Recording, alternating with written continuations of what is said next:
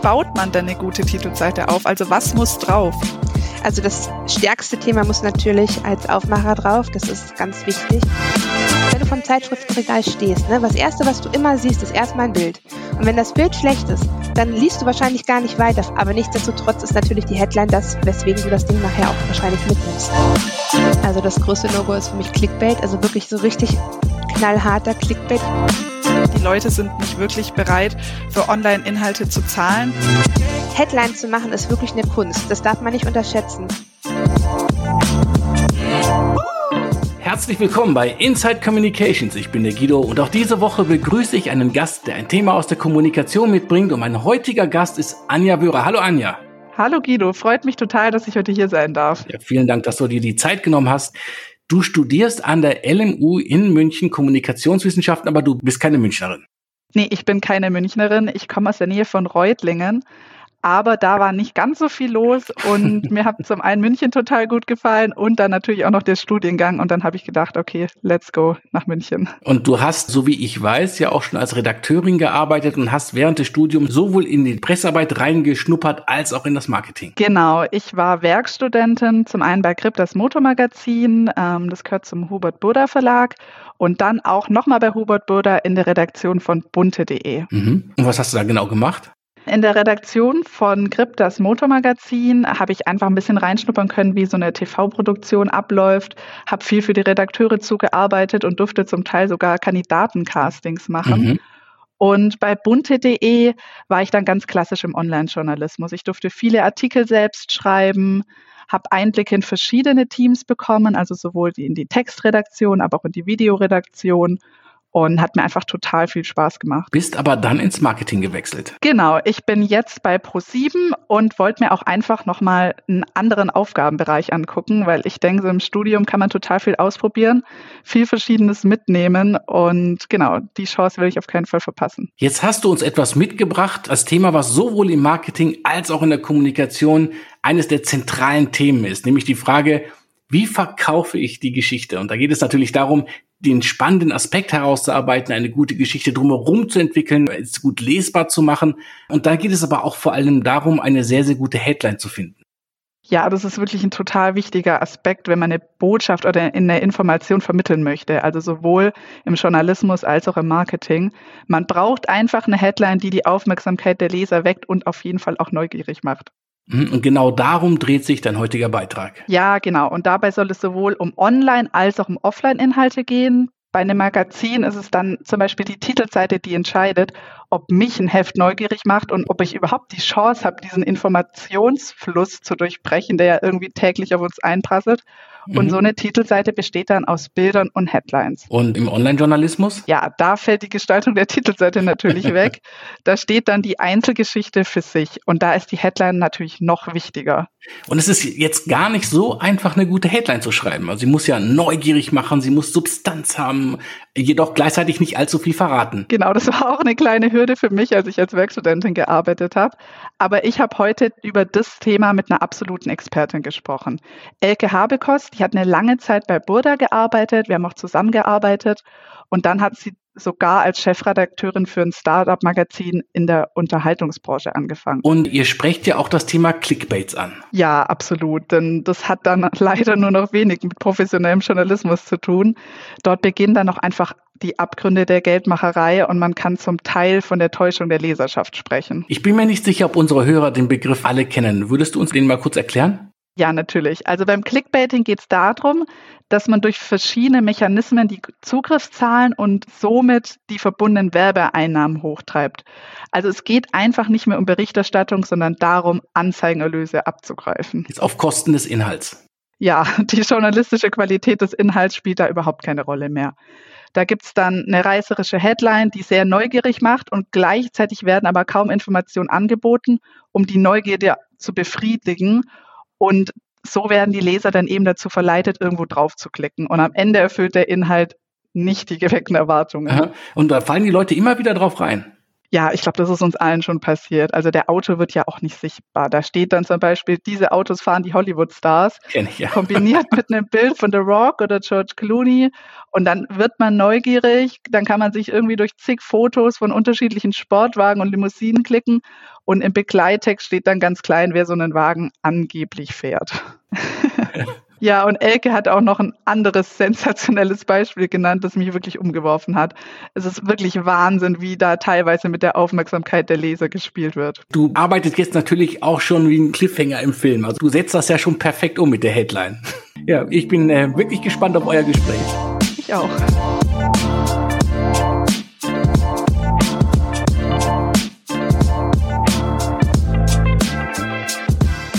Hallo Elke, es freut mich total, dass du heute hier bist und mit mir über das Thema Aufmacher und Titelseiten sprichst. Ich weiß natürlich schon, warum du die perfekte Gesprächspartnerin für das Thema bist, aber erzähl doch unseren ZuhörerInnen gerne mal ein bisschen von dir und deinem Werdegang, bevor wir dann ins Thema reinstarten. Hallo Anja, danke für deine lieben Worte. Das freut mich natürlich zu hören. Ich hoffe, du hast da jetzt nicht zu viel versprochen. Also, mein Name ist Elke Habekost. Ich habe bei Boda mein Volontariat gemacht, war zuerst bei der Frauenzeitschrift Lisa, da habe ich auch volontiert. Ich bin dann in den Unterhaltungsjournalismus gewechselt und war viele, viele Jahre bei bunte.de tätig und andere Stationen noch bei mir waren, ähm, unter anderem war ich als Redakteurin bei T-Online, habe Germany's Next Topmodel gemacht und war jetzt zuletzt Chefredakteurin eines royalen Startup-Magazins, so nenne ich das jetzt mal, ähm, das leider nicht ganz so gelaufen ist, wie es laufen sollte, aber das lag nicht an dem Magazin, sondern eher an dem ganzen Drumherum, sage ich mal. Und genau, jetzt bin ich hier und ich freue mich, dass ich dabei sein darf und schauen wir mal, wie es läuft, ne? ja, sehr cool. Freut mich auch total, dass du dir die Zeit nimmst und heute da bist. Es soll ums Thema Aufmacher und Titelseiten gehen. Und da würde ich dich direkt auch einfach mal fragen, warum du eine Zeitschrift kaufst, beziehungsweise auf einen Online-Artikel klickst. Ich muss ja gestehen, ich kaufe gar nicht mehr so häufig Zeitschriften, was aber nicht daran liegt, dass es mich nicht anspricht, sondern dass ich einfach momentan als Mama eines kleinen Jungen nicht so viel Zeit habe zu gucken. Aber ich gucke natürlich, wenn ich mal beim Einkaufen bin, schon mal durch die Regale und gucke zumindest, was die Konkurrenz so zu bieten hat. Und ähm, schauen mir natürlich auch an, was es da so gibt an ja einfach an Aufmachung von der Grafik her und an Schlagzeilen. Und also für mich ist es schon wichtig, dass es die Optik natürlich sehr ansprechend ist von einer Zeitschrift und dass die Bilder halt auch hochwertig aussehen und äh, das ganze Heft einfach ein bisschen anspruchsvoller wirkt. Und das schlägt sich dann auch ganz oft in den Headlines wieder. Also dieses super reißerische mag ich persönlich gar nicht. Und ja, wenn du schon das Gefühl hast, du machst die Zeitung auf und der Artikel, der vorne drauf ist, entspricht nicht dem, was vorne drauf steht, dann ja, weißt du Bescheid, dass es das Falsche ist, würde ich sagen. Auf das Thema kommen wir sogar später auch noch zu sprechen. Aber wenn du gerade den Aufbau von der Titelseite angesprochen hast, wie baut man denn eine gute Titelseite auf? Also was muss drauf? Also das stärkste Thema muss natürlich als Aufmacher drauf. Das ist ganz wichtig, damit die Leute auch wissen, genau aus diesem Grund muss ich das kaufen. Ne? Das ist jetzt vielleicht das Thema, was gerade die Woche gerade besonders angesagt ist oder das exklusivste Stück, was du gerade zu bieten hast, kommt ja immer aufs Medium an. Und dann halt generell die stärksten Geschichten, dass du halt eine gute Mischung auch hast. Das ist meiner Meinung nach wirklich wichtig für so eine gute Titelseite. Und was ist deiner Ansicht nach wichtiger, dass da ein gutes und starkes Foto drauf ist oder eine starke Headline? Ich glaube, das ist so die Gretchenfrage, die es immer gibt. Ne? Ich glaube, das Ding ist halt, wenn du vom Zeitschriftenregal stehst, ne, was erste, was du immer siehst, ist erstmal ein Bild. Und wenn das Bild schlecht ist, dann liest du wahrscheinlich gar nicht weiter. Von daher ist es, glaube ich, schon super wichtig, dass du auch ein gutes Bild hast, was auch zur Headline passt. Aber nichtsdestotrotz ist natürlich die Headline das, weswegen du das Ding nachher auch wahrscheinlich mitnimmst, ne? Das stimmt. Das ist mir bei mir selber auch schon aufgefallen, dass ich bei Zeitschriften natürlich immer erstmal aufs Bild schaue und erst wenn das Bild mich anspricht, dann lese ich auch die Headline. Und im Online-Journalismus gibt's ja jetzt keine klassische Titelseite. Da kannst du nicht durch einen Kiosk laufen und mal gucken, was dich anspricht. Nein, das stimmt. Man hat da eigentlich nur wenige Worte, um die Aufmerksamkeit der Leser auf sich zu ziehen. Und was macht dann eine gute Headline aus? Was muss man beachten? Im Online-Journalismus, denke ich, ist es halt besonders wichtig, dass du halt schon neugierig machst, aber nicht direkt alles verrätst, weil du willst ja, dass die Leute raufklicken, ohne dass du auf Clickbait nachher gehst und zu viel verrätst oder beziehungsweise einfach was komplett Falsches denen versprichst, was es nachher nicht gibt. Also ich finde, du musst halt neugierig machen und du musst schauen, dass du die Leute reinziehst, eben mit nur wenigen Worten und trotzdem auch mit einem starken Bild. Das Bild muss auch in diesem Fall zur Headline passen. Also wenn du irgendeine traurige Headline hast, sagen wir mal, keine Ahnung, die Queen ist tot, wir wollen das nicht jinxen, aber dann kannst du halt kein super happy Bild von der Queen dazu machen, weil das passt halt einfach nicht. Das ist halt schon wichtig, dass es Hand in Hand geht. Ne? Sonst hast du so eine Textbildschere und das darf halt auch nicht passieren. Ja, es hört sich auch ganz schön knifflig an, dass man da irgendwie die richtige Balance findet. Triffst du als Journalistin so Entscheidungen alleine oder gibt es noch eine letzte Instanz, die drüber guckt, bevor eine Titelseite gedruckt wird oder ein Artikel online geht? Als Chefredakteurin habe ich natürlich die Sachen alleine entschieden und letztendlich war ich diejenige, die gesagt hat, so und so wird das gemacht. Aber generell ist es natürlich schon so, je nachdem, was für eine Redaktion du arbeitest, dass du vielleicht nochmal einen Ressortleiter hast oder einen Chefredakteur eben, der nochmal schaut, ob alles so in Ordnung ist, ob alles so passt, ob ähm, die Harmonie auch stimmt bei einer Titelseite im Print natürlich. Ne? Das ist natürlich immer total wichtig, dass halt irgendwie auch wirklich das alles Sinn ergibt und man nicht irgendwie ich sag mal, zweimal den gleichen Promi auf, auf, auf einer Titelseite hat, das macht halt keinen Sinn, weil du willst ja dann nur eine Geschichte haben davon, die dann halt auch die Leute überzeugen soll. Und das ist, glaube ich, dann schon wichtig, dass man dann noch mal jemanden hat, der das auch noch mal aus einer anderen Perspektive sieht als man selber. Ja, total spannend, was du zum Thema Titelseite sagst, auch weil du ja echt, echt viel Erfahrung in dem Bereich hast, aber bei Online ja eigentlich genauso. Wollen wir mal ein bisschen über das Thema Online-Journalismus sprechen? Sehr gerne. Ähm, was sind denn für dich die größten No-Gos beim Thema Headline? Also das größte No-Go ist für mich Clickbait, also wirklich so richtig knallharter Clickbait. Ich möchte jetzt keine Medien schlecht machen, aber ich glaube, jeder von uns weiß, dass es halt bestimmte Medien, gerade auch im Boulevardjournalismus gibt, wo du halt weißt, wenn da irgendwas steht, weiß ich nicht, Babyglück oder so, dass das dann auch gerne mal Tiere sind oder, oder, oder irgendwas, wo man sich sagt, okay, ähm, ist das jetzt euer Ernst? Also das dann halt so zu verkaufen, ich glaube, das ist für mich das allergrößte No-Go und generell halt auch, wenn du halt einfach thematisch total daneben liegst oder einfach eine langweilige Headline, das darf man halt auch nicht vergessen. Ne? Man darf halt nicht zu übertreiben, man darf aber auch nicht zu langweilig machen, weil dann klickt gerade im Online-Journalismus auch keiner rein. Wenn in der Headline schon alles drin steht, warum soll ich den Artikel lesen? Die Spannung hochhalten und gleichzeitig aber auch nicht zu viel verraten, stelle ich mir auch ganz schön knifflig vor. Jetzt ist natürlich die Frage, wie setzt man das im journalistischen Alltag denn konkret um? Wenn du eine Headline machst, gibt es da irgendwie bestimmte Stilmittel, die dir gefallen oder die du auch immer wieder anwendest bei deinen Headlines?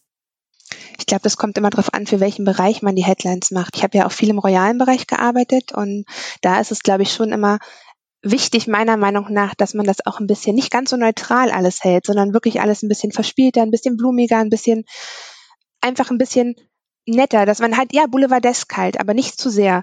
Weil ich glaube halt, wenn man halt Boulevard macht, dann sollte man halt auch wirklich unterhalten und nicht irgendwie super neutrale Sachen machen. Natürlich gibt es auch Plattformen wie jetzt ähm, ach, Tagesspiegel, Welt, es gibt ja unendlich viele, also wirklich die Nachrichtenplattformen, wo man natürlich nicht blumige Headlines äh, hinmachen sollte, weil da geht's halt wirklich um knallharte Nachrichten und da möchtest du halt nicht irgendwie was Verspieltes haben. Aber es kommt halt wirklich auf den Journalismus an und ich denke in dem Fall, also im Boulevard, ist es schon wichtig, dass du halt da auch wirklich ein bisschen, ja, die Leute unterhältst und ein bisschen alles ein bisschen lockerer, ein bisschen leichter machst und nicht alles ganz neutral, weil sonst kannst du auch eine DPA-Meldung lesen, meiner Meinung nach. Blumige Headlines wecken das Interesse der Leser, aber man muss auch die andere Seite betrachten.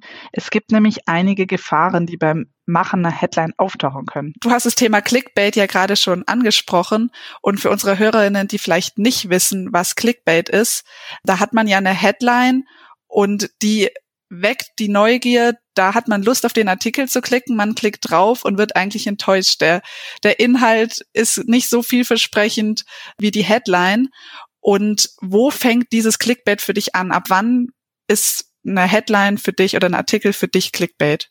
Das ist eine schwierige Frage. Also ich denke, das fängt für jeden, jeder hat also ein persönliches Maß, wo das anfängt. Viele, ich sag mal Leute, die wirklich ähm, aus dem wirklich knallharten Nachrichtenjournalismus kommen, ich glaube, für die ist schon ganz viel Clickbait, weil die halt daran gewöhnt sind, wirklich alles neutral zu, aufzuschreiben und nicht irgendwie das ein bisschen, ja, ein bisschen zu verspielter zu machen. Aber für mich persönlich ist es so, dass wenn die Geschichte halt wirklich überhaupt nicht dem entspricht, was in der Headline steht. Also ich kann jetzt mal ein Beispiel nennen aus dem Printjournalismus, was ich mal gelesen habe, wo ich dachte, das ist doch nicht euer Ernst. Und zwar war das eine Titelseite auch und da stand halt drauf Babyglück mit Schlag mich tot, ich glaube mit 61. Und dann guckst du in den Artikel rein und ja, es ging um das Thema Igel. Und er hat quasi Igel gefunden oder adoptiert. Und das Schlimme ist, dann hat er die auch noch zurückgegeben. Also dann denkst du dir halt, es passt halt vorne und hinten nicht. Du kannst doch nicht sagen, Babyglück mit 61. Du erwartest doch, dass dieser, dass diese Person Vater wird. Und zwar wirklich von einem menschlichen Baby und nicht von irgendwelchen Igeln, die gefunden werden und dann wieder abgegeben werden. Also ich glaube, das ist echt so, wo du dir denkst, nein, nein, Freunde, nein, so macht man es nicht. Ein sehr gutes Beispiel. Ich glaube, jetzt hat jeder verstanden, um was es bei Clickbait geht. Wie ist es denn bei dir so in deinem Arbeitsalltag? Wie lang brauchst du durchschnittlich, bis du die perfekte Headline für einen Artikel hast? Weil du sagst, es ist super wichtig. Steckst du dann auch viel Zeit da rein? Äh, nein, also okay, nein ist falsch. Also ja, man sollte auf jeden Fall überlegen, aber ich finde, äh, mit den Jahren kommt halt auch die Erfahrung meiner Meinung nach und du hast dann auch irgendwann dieses Gespür dafür. Headline zu machen ist wirklich eine Kunst. Das darf man nicht unterschätzen. Ich muss allerdings sagen, bei mir geht's relativ schnell meistens. Natürlich überlegt man dann vielleicht nochmal, aber generell die Idee ist relativ schnell da. Und ja, das ist, glaube ich, auch das, was man aber einfach mit den Jahren dann auch irgendwann drin hat, so, ne? Machst du dann auch mehrere Entwürfe für deine Headlines oder ist es die eine und bei der bleibt es dann auch? Meistens ist es die eine, es kommt ja immer auf den Journalismus an und im Online-Bereich gibt es ja diese AB-Tests. Das ist dann, wo du so eine, wo du dann halt auch die Möglichkeit hast, verschiedene Headlines auszuprobieren. Und da kannst du dann halt auch zwei, drei Headlines machen und dann gucken, welche am besten performt. Also von daher, in dem Fall macht es dann schon wahrscheinlich Sinn, einfach noch andere zu machen, wo man dann gucken kann, läuft die vielleicht online besser und nachher äh, kann es auch mal sein, dass man dann überrascht ist und denkt, okay, ich habe gedacht, vielleicht läuft eine andere besser, aber es ist dann doch die, die man nicht erwartet hätte, ne? Die vielleicht die zweite oder die dritte. Also das kommt auch vor. Ich will nicht sagen, dass ich da die Weisheit mit Löffeln gefressen habe, um das mal ganz äh, derb zu sagen, aber ja, generell geht es halt schon relativ schnell, einfach weil man die Erfahrung hat und wenn es halt auch ein Thema ist, wo man drin ist. Ne? Wenn es natürlich Themen sind, wo ich einfach gar nicht so, wo ich mich erstmal selber reinarbeiten müsste, dann dauert es natürlich auch länger, ne? Ja, im Journalismus muss es schnell gehen. Ich kann mir vorstellen, dass es da auch einfach wichtig ist, dass man seine eigene Arbeitsweise entwickelt. Wie machst du das in deinem Alltag? Schreibst du zuerst den Artikel oder machst du zuerst die Headline? Ich mache zuerst die Headline immer damit ich dann auch weiß, worum es im Artikel gehen soll, ne? Damit du nicht irgendwie eine Headline hast, die eben nachher nicht zum Artikel passt. Das ist es eben, ne? Aber da hat jeder auch seine eigene Art, denke ich mal. Also da gibt es, glaube ich, nicht die perfekte Lösung, sondern jeder macht das so, wie es für ihn halt am besten ist. Ich kenne auch viele Kollegen, die wirklich erst den Artikel schreiben und dann eine Headline machen. Ich glaube, das ist einfach echt eine Typfrage. Mhm. Du hast ja auch schon erzählt, dass du viele Erfahrungen im Bereich Unterhaltungsjournalismus gesammelt hast. Und welche Besonderheiten gibt es da beim Gestalten des Titelblatts oder beim Verfassen einer Headline? Ich glaube halt wirklich, dass es im Unterhaltungsjournalismus genau darum geht, was das Wort halt auch sagt. Du sollst unterhalten. Und das ist halt wichtig, ne? dass du halt wirklich das spannend machst, dass du neugierig machst, dass die Leute das sehen wollen und auch wissen wollen, worum es geht nachher. Und wenn du eine äh, Titelstory hast im Print oder so, da ist natürlich auch immer wichtig, dass du halt exklusive Inhalte hast und die dann halt auch gut halt auch wirklich rüberbringst. Also sprich dann auch auf den Titel nimmst oder so, dass das wirklich der der Aufmacher ist. Weil wenn du schon eine exklusive Geschichte an Land gezogen hast, willst du ja auch, dass das der Grund ist, warum die Leute das Heft kaufen, ne? Ja, am Ende muss es den Leser ansprechen. Und das schafft man dann eben mit guten Titelseiten und Headlines. Wenn du eine Titelseite oder eine Headline machst, du machst dir ja deine Gedanken, es muss zum Thema passen, die Balance muss stimmen.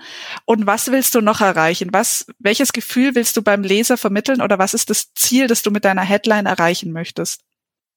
Ich möchte, dass die Leser neugierig sind, aber natürlich nicht alles direkt wissen. Also, dass sie natürlich trotzdem sagen, okay, ich möchte jetzt schon lesen, worum es dann auch in dem Artikel geht. Also, wenn du so eine Zeitschrift kaufst, natürlich du kannst sie dir dann in der Hand nehmen, ne? also nicht im Online-Journalismus, aber halt im Zeitschriftenregal, ganz altmodisch und klassisch, kannst du die Zeitschrift ja auf, aufmachen und gucken und schon mal so grob überfliegen. Und da siehst du ja dann auch schon, passt es. Und das finde ich halt auch wichtig, ne? dass du halt wirklich, dass es halt zusammenpasst, dass die Titelseite auch mit dem zusammenpasst, was im Heft nachher dann auch drin ist. Ja, es ist halt wirklich wichtig, dass du halt spannende Geschichten hast, aber die halt auch wirklich die dich catchen und wo du vorne auf der Titelseite sagst, ja, das interessiert mich, die Stars interessieren mich, die da drauf sind oder die Themen interessieren mich, aber du willst halt nicht enttäuscht sein nachher. Das ist halt wichtig, ne? Wenn du das so erzählst, Elke, wird, finde ich, immer klarer, wie schwierig es sein kann, eigentlich die perfekte Headline auch zu finden. Man muss permanent die Balance halten Du hast ja in deiner Laufbahn schon sehr viele Artikel geschrieben und gibt es ein Thema, an das du dich erinnerst, wo du es besonders knifflig fandest, irgendwie eine passende Headline zu finden, was irgendwie eine sehr große Herausforderung für dich war? Oh, das ist eine gute Frage. Ich habe, ja, ich habe sehr viele Artikel geschrieben. Was bringt der Online-Journalismus oft so mit sich? Da schreibst du ja nicht nur einen Artikel pro Tag, sondern auch gern mal fünf, sechs, sieben, keine Ahnung, je nachdem, was halt los ist. Also ich muss ganz ehrlich sagen, für mich ist immer alles, was in Richtung politische Unterhaltung geht, eher schwierig, ähm, weil ich einfach da nicht so im Thema drin bin. das ist, glaube ich, immer dann, wo du dann wirklich überlegst und denkst, ist das vielleicht ja, da darfst du das nicht zu flapsig machen, weil es einfach nochmal eine andere Person ist, so, die du halt da darstellst das ist, glaube ich, immer wichtig, dass man das macht, dass man da wirklich auch in sich selber geht und sagt, kann ich das? Und da vielleicht noch nochmal Rücksprache hält mit anderen Kollegen und sagt, ist das so in Ordnung? Mhm, mhm. In einer repräsentativen Befragung von Statista gaben 2014 59 Prozent der Befragten an, dass sie nicht bereit sind, für Online-Journalismus zu bezahlen. Das sind meiner Ansicht nach sehr erschreckende Zahlen, die auch unter Umständen dazu führen können, dass die Qualität der Online-Inhalte auch einfach sinkt. Wie wird sich deiner Meinung nach unter diesem Gesichtspunkt das Spiel um die Aufmerksamkeit der Leserinnen in Zukunft weiterentwickeln? Dieses Thema ist, glaube ich, ganz schwierig, weil ähm, ich weiß, was du meinst. Ich habe einen Bruder, der ist Entwickler und der hat auch schon zu mir gesagt, weißt du, Elke, mittlerweile kannst du irgendwie Leute bezahlen, die für einen Apfel und ein Ei, um es mal doof zu sagen, einen Artikel schreiben, ne? Und da wird gar nicht mehr auf Qualität geachtet, sondern nur noch auf Quantität. Es geht nur noch darum, rauszuhauen, rauszuhauen, rauszuhauen.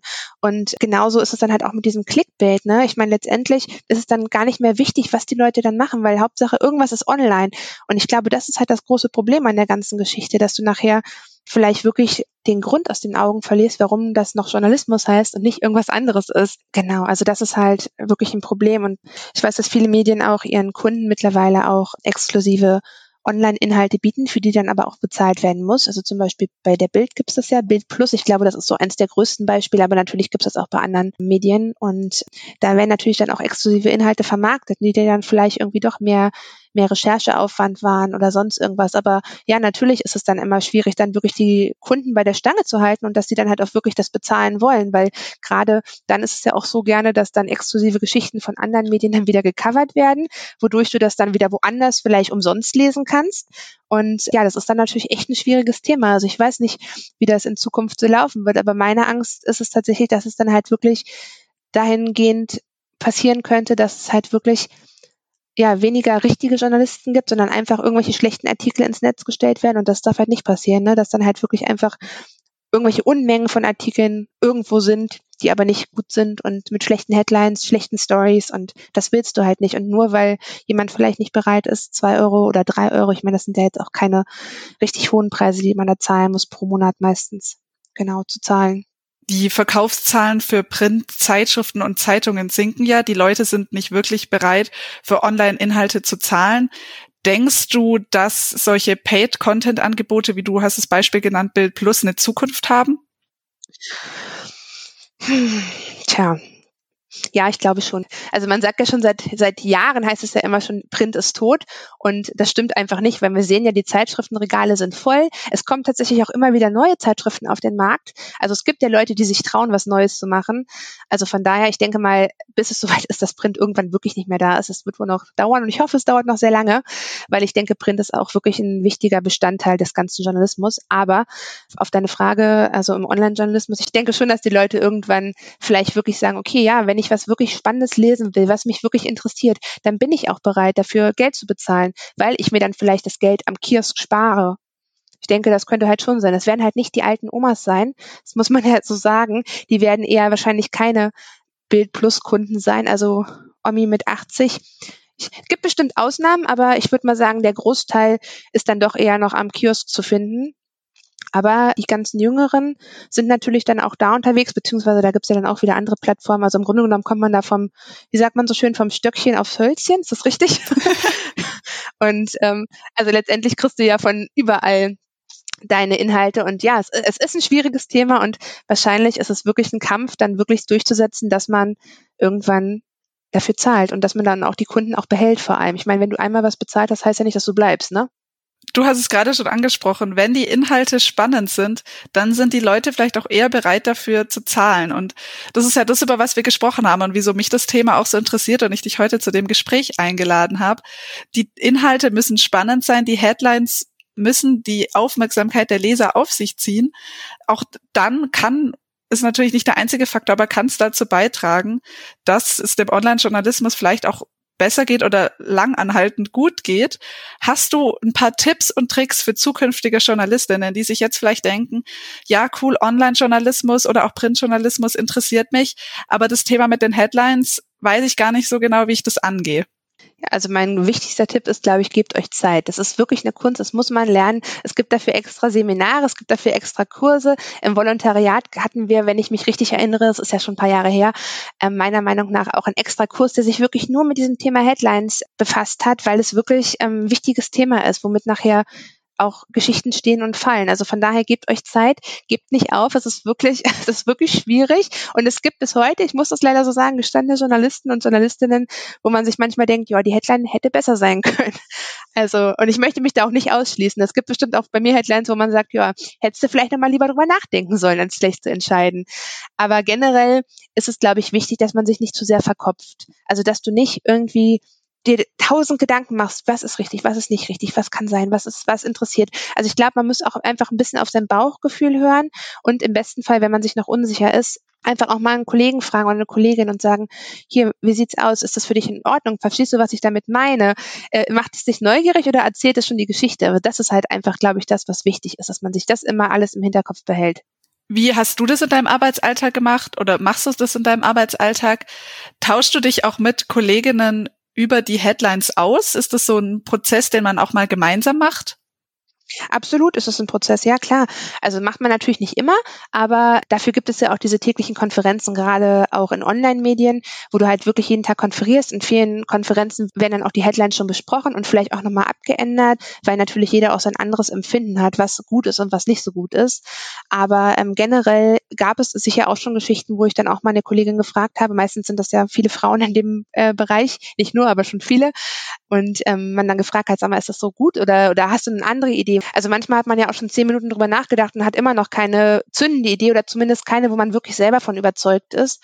Und dann ist es, glaube ich, schon an der Zeit, dass man mal sagt, guck mal, hast du noch eine Idee, fällt dir noch was ein, was vielleicht ein bisschen besser ist? Und ich finde, da sollte man sich auch nicht zu schade für sein, weil letztendlich ist es ja genau dieser Austausch, der am Ende des Tages auch wichtig ist in der Redaktion. Die perfekte Headline kann also auch Teamarbeit sein. Ich habe mich im Internet mal so ein bisschen durch deine Online-Artikel gewühlt und es ist wirklich jede Menge, was du da schon geschrieben hast in den letzten Jahren. Und ich habe mir mal ein Beispiel rausgesucht, das ich eine sehr coole Headline fand. Vielleicht können wir da kurz drüber sprechen, was daran wirklich gut ist. Und dann habe ich auch ein, ein Beispiel, das natürlich nicht von dir ist, das habe ich mir selbst ausgedacht, zum gleichen Thema, was vielleicht auch nicht so gut ist. Dann können wir das vielleicht mal vergleichen, wenn du da Lust drauf hast. Gerne. Das Beispiel von dir ist vom Hochzeitstag von Hagen, Hagen und Mary. wie oft ich das schon falsch gesagt habe. Genau, also das Beispiel ist vom Hochzeitstag von Harry und Meghan und die Headline lautet Prinz Harry und Herzogin Meghan Tränen, Zoff und Skandale vom Traumpaar zum royalen Außenseiter. Was ich eine sehr coole Headline finde. Vielleicht kannst du da mal kurz sagen, warum du dich für die entschieden hast und was die so gut macht. Ich würde nicht sagen, dass es eine der besten ist.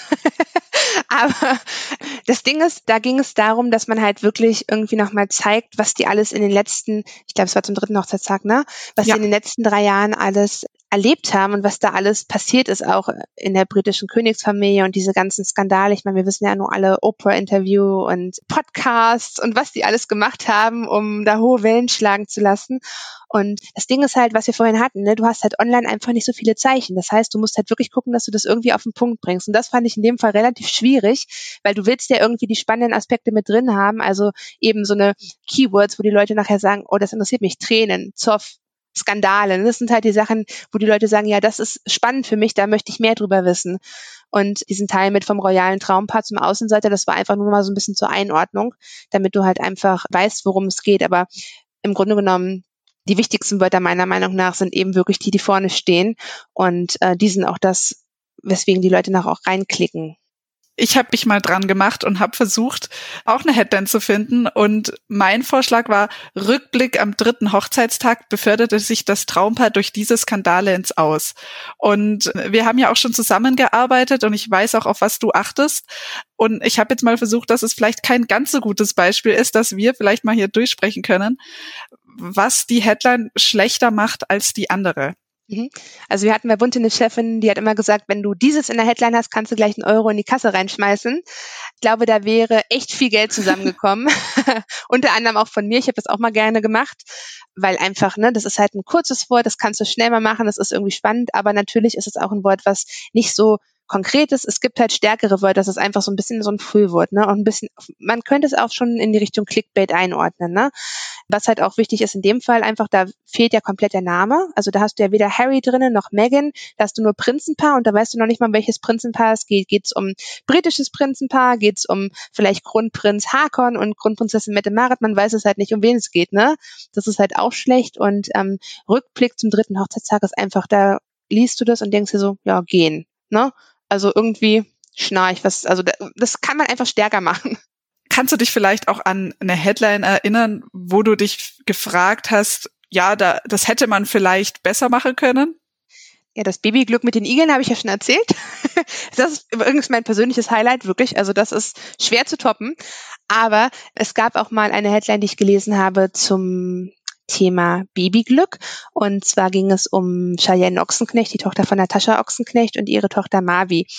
Die hat damals ihren siebten, also sieben Monate alt geworden. Und da war die Headline dann auch, Baby Mavi wird sieben Monate alt. Und du denkst dir dann so, ja, okay. Und? also, also meistens gibt es mit so einer Headline ein Foto was man was damit einhergeht, wo man dann irgendwie aufs Foto hätte eingehen können, irgendwie süßes Foto, niedliche Kulleraugen, was weiß es. Es gibt ja tausend andere Sachen, aber einfach nur zu sagen, Baby Mavi wird sieben Monate alt, ist erstmal stinke langweilig. Es ist einfach auserzählt.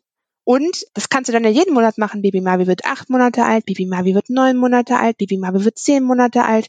Also es ist einfach, ja, es ist einfach nicht gerade ideal. Ich denke, das hätte man besser machen können. So, Elke, dann kommen wir mit unserem Gespräch auch schon zum Ende. Hast du vielleicht noch eine letzte Botschaft, die du uns mitteilen willst? Ja, nur weil ich eine Headline schlecht finde oder nur weil du eine Headline schlecht findest, heißt es nicht, dass jemand anders die schlecht findet. Das liegt immer im persönlichen Ermessen. Also es gibt halt unterschiedliche Geschmäcker, das ist ja immer so. Und es gibt sicher auch Leute, die Baby Mabi wird sieben Monate alt, gut fanden und ähm, ausreichend fanden. Also es ist wirklich einfach so, dass es immer der persönliche Geschmack ist, so eine Headline. Und das darf man nicht vergessen. Und nur wenn man vielleicht eine schlechte Headline, die man vielleicht auch selber im Nachhinein, es gibt auch von mir sicher viele Artikel, wo man denkt, ja, die hätte man vielleicht nochmal anders machen können oder besser, gerade auch am Anfang, ne? Meine ersten, meine ersten Geschichten, meine ersten Artikel, meine ersten Headlines möchte ich gar nicht anders sagen. Die waren grottenschlecht. Und ich äh, habe auch mal eine Chefredakteurin gehabt, also auch jetzt generell auf Bezug auf Artikel, nicht nur auf das Thema Headline.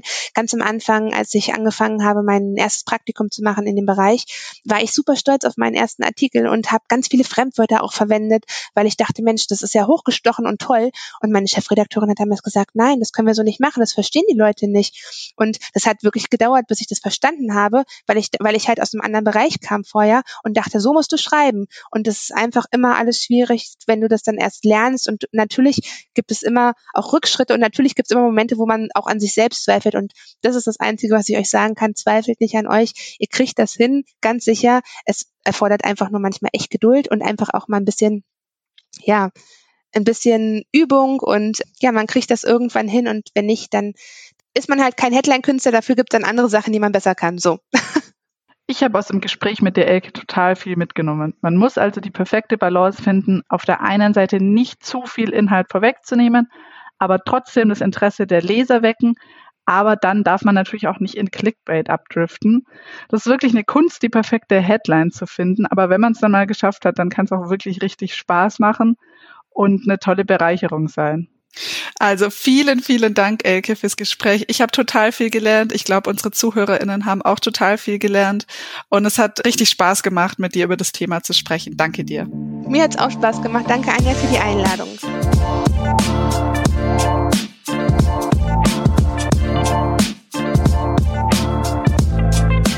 Das war sehr interessant, Anja. Was waren jetzt aus deiner Sicht die wichtigsten Punkte?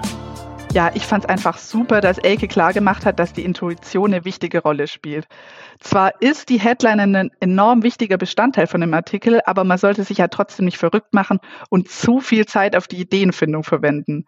Das, was einem als erstes in den Sinn kommt, ist meistens auch das, was die Leserinnen und Leser interessiert.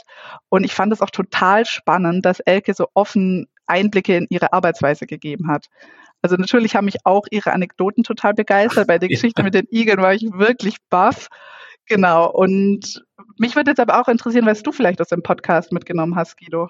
Ich fand den Hinweis sehr wichtig, dass das Bild zunächst die Aufmerksamkeit und die Headline dann das Interesse weckt und mir gleichzeitig auch schon sagt, warum das für mich relevant ist und warum ich den Artikel äh, weiterlesen bzw. das Heft kaufen sollte. Das weiß ich zwar, aber war, mir war das gar nicht so klar, dass das auch in der Reihenfolge genauso wirkt. Ich fand es ganz toll, dass ihr auch auf die Kriterien eingegangen seid, was eine gute Headline ausmacht und auch Elkes sehr ehrlicher Hinweis, dass es am Ende auch schon sehr subjektiv und eine Frage des Bauchgefühls ist, ob eine Headline auf dem Punkt ist oder ob da noch was geht. Und wie genau machst du das denn? Am Ende ist es ja, dass man andere für ein Thema begeistern will. Und äh, das ist so, als ob du mit Freunden zusammensitzt und erzählst, boah, ihr glaubt ja nicht, was ich erlebt habe und was ich da gehört habe. Und du kannst ja im Prinzip jede Geschichte super spannend erzählen. Du brauchst halt irgendwo nur eine Dramaturgie, du brauchst irgendwie einen Höhepunkt, eine Pointe, etwas Unerwartetes. Und ich komme eher von der Geschichte. Elke kommt ja von der Headline, ich komme jetzt eher von der Geschichte. Das heißt, ich überlege erst, was ist die Geschichte, die ich erzähle? Was ist der Aspekt, den ich rausarbeiten muss, damit es eine spannende Geschichte wird? Und wenn ich jetzt weiß, damit packe ich sie, dann ist es für mich nur noch ein kleiner Schritt zur richtigen Punchline. Also was muss ich raushauen, damit das auch wirklich jeder hören will? Das klingt ja wirklich nach einer Sache, die auch einfach richtig Spaß macht. Absolut. Geschichten zu entwickeln und Geschichten zu erzählen macht brutal Spaß. Und die Headlines, also das sichert dir die Aufmerksamkeit, damit du das anschließend auch tun kannst. Mir macht das echt tatsächlich wahnsinnig viel Spaß, äh, an Geschichten zu arbeiten. Anja, ich danke dir für diese super spannende Folgen und das wirklich kurzweilige Expertengespräch, das du uns mitgebracht hast. Ja, dir auch vielen Dank, Guido. Und natürlich auch allen Zuhörerinnen. Danke fürs Zuhören. Falls euch nach dem Hören dieser Sendung noch Fragen offen geblieben sind, dann schreibt sie uns auch gerne. Die E-Mail-Adresse ist feedback at insidecommunications.de und eine Antwort bekommt ihr dann auch auf unseren Social-Media-Kanälen auf der Website, Twitter, Instagram, LinkedIn, Xing und Facebook. Das volle Programm. Ja, und wir sind auch über jedes Feedback dankbar, auch hier über E-Mail, die Social Media Seiten und natürlich auch auf Spotify und Apple Podcasts, wo man Reviews schreiben und Sterne vergeben kann und das Wichtigste, wo man diesen Podcast auch abonnieren kann. Genau, und abschließend bleibt uns nur nochmal zu sagen, danke fürs Dranbleiben und Zuhören. Ein letztes Anliegen haben wir auch noch. Wenn dir dieser Podcast gefallen hat, dann hör doch gerne auch mal bei unseren anderen Folgen rein.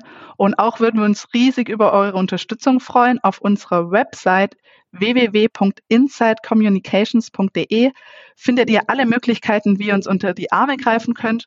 Und wir freuen uns riesig über jeden, der unser Format unterstützen und aufrechterhalten möchte. Vielen Dank an euch alle. Ja, vielen Dank und bis nächste Woche. Tschüss. Bis bald, Guido.